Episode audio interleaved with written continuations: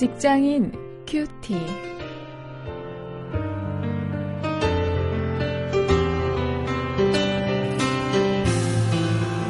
여러분 안녕하십니까? 9월 10일 오늘도 함께 말씀을 묵상할 저는 원용일 목사입니다. 오늘 고린도전서 9장 1절부터 17절까지 말씀을 가지고 어, 오늘도 다시 이유터 전도에 대해서 함께 생각을 하겠습니다. 오늘 함께 묵상하실 말씀의 제목은 좀 역설적인데요. 자유롭게 구속된 자입니다.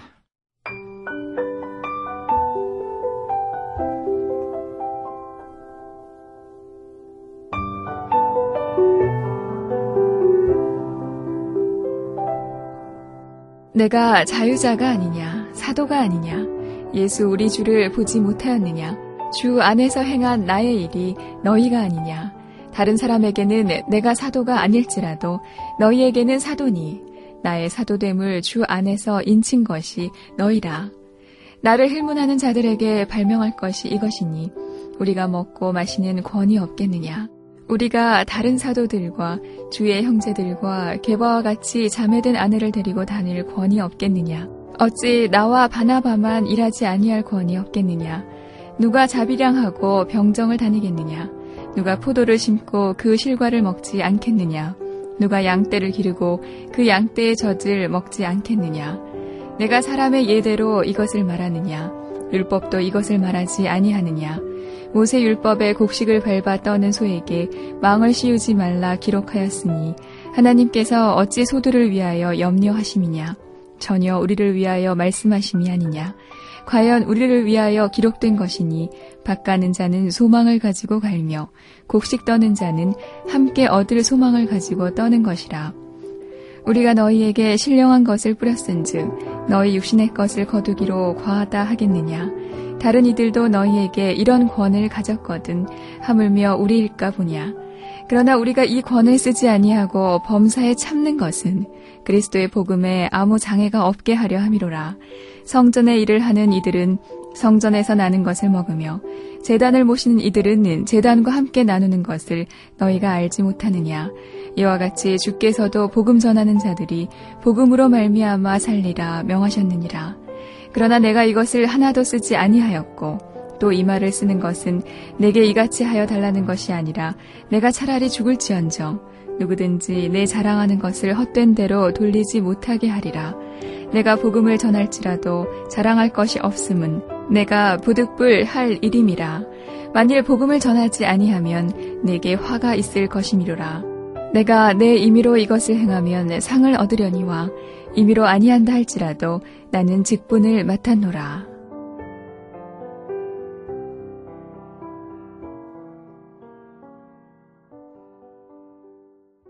일터 전도에 대해서 저도 어 뭐 강의를 가거나 성역 공부를 할 때나 이런 때 설교할 때 자주 강조를 합니다만 아 참 어떻게 하면 그 전도를 하게 할 수 있을까 고민을 하는데 뭐 정답은 한 가지라고 생각을 합니다. 정말 그 복음의 열정을 가지고 어, 어쩔 수 없이 내게 역사하시는 그 예수 그리스도를 어, 전하는 그 열정을 함께 나누어 가지는 것, 어, 그것을 가지게 하는 것, 이게 중요하다고 생각을 합니다. 방법론적인 문제는 그 다음 문제라고 생각을 합니다.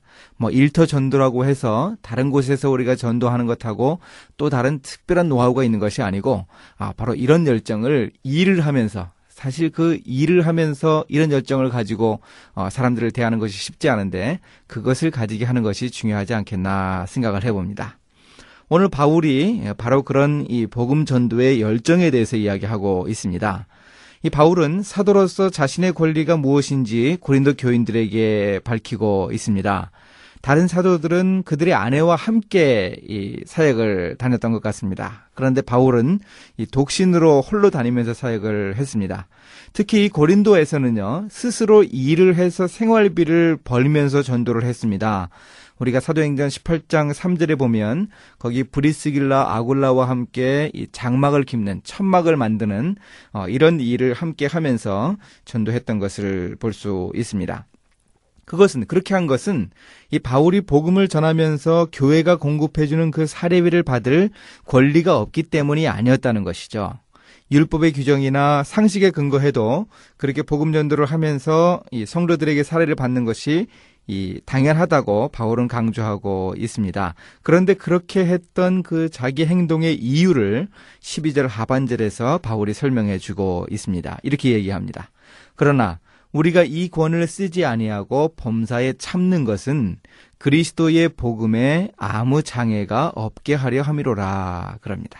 그리스도의 복음이죠. 그리스도의 복음 때문에 어, 사도 바울이 그렇게 한 것이었습니다. 이렇게 사도 바울이 자유자라고 자기는 이 자유자라고 이렇게 얘기합니다. 어, 그런데 이제 15절부터 17절에서는 메인자라고 구속된 자라고 또 이야기를 하는 모습을 볼 수 있습니다. 이렇게 구속받지 않고 자유롭게 복음을 전한다는 그 바울의 주장은 그 일종의 그 영적 자존심이라고 할까요? 이 단순한 객기가 아니었습니다. 이 복음을 전하는 것이 결코 자신의 자랑이 아니라는 얘기를 이제 이달락에서 하고 있습니다. 자기가 복음을 전하는 것은 부득불할 일이라고 강조하고 있습니다. 만일 복음을 전하지 않으면 화를 당한다고 했는데요. 이 화라고 하는 이 헬라어 단어는요. 그 그리스 그 헬라 비극 헬라 연극 중에 그 비극에 보면은요. 이 결말 부분에 늘 나오는 그 비참한 죽음 혹은 그 인과응보에 기인한 어떤 복수를 뜻했습니다. 여러분 쉽게 생각하시면은 그 무협지라는 그 소설 장르가 있죠. 그 무협지의 결말 생각하시면 됩니다. 그 중국 무술 영화의 결말 생각하시면 됩니다. 어, 어머니 제가 이렇게 어, 이 어머니 아버지의 원수를 갚았습니다. 뭐 이런 그 복수를 얘기하는 거죠. 또 바울은요, 이 자비량으로 전도하는 것이 결코 자신의 의를 내세우는 것이 아니라는 사실을 강조했습니다. 이처럼 떳떳하게 복음을 전하는 그 일터의 전도자들이 오늘도 필요합니다. 어, 그래서 이렇게 이 복음의 메인자, 어, 이런 자로 이렇게 전도하는 떳떳하게 복음을 전하는 이런 자의 그 모델로 그 21세기 직업 선교계에서 대안으로 제시하는 그 자비량 선교사요. 혹은 이 전문인 선교사라고 하는 것도 아, 바울의 이런 그 영적 자존심을 가진 전도자의 모습에 기인하는 것이죠. 이 전문인 선교사, 직업 선교사의 핵심이 뭔가 하면은요. 선교사의 그 영성도 가지고 있습니다. 복음에 대한 열정도 가지고 있으면서 직업인의 그 능력을 구비하고 있는 것이죠. 그 두 가지를 함께 가지고 이 복음 선교사, 목사로서 복음을 전하기 힘든 지역, 우리가 쉽게 알 수 있는 이 공산권 지역이나 이 모슬렘 지역에 가서 어, 숨은 선교사로 또 떳떳하게 자기의 일을 감당하는 어, 그런 선교사로 사역을 하는 것이죠.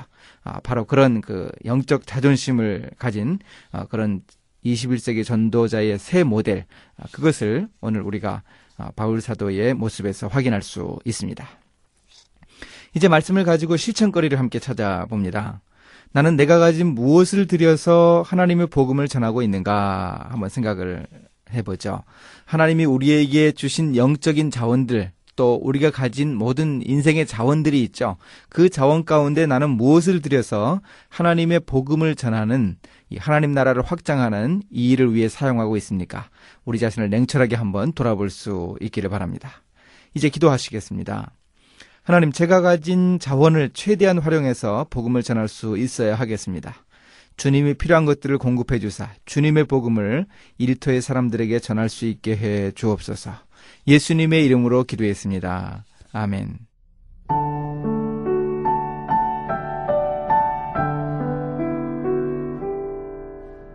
전도에는 많은 희생과 헌신이 필요합니다.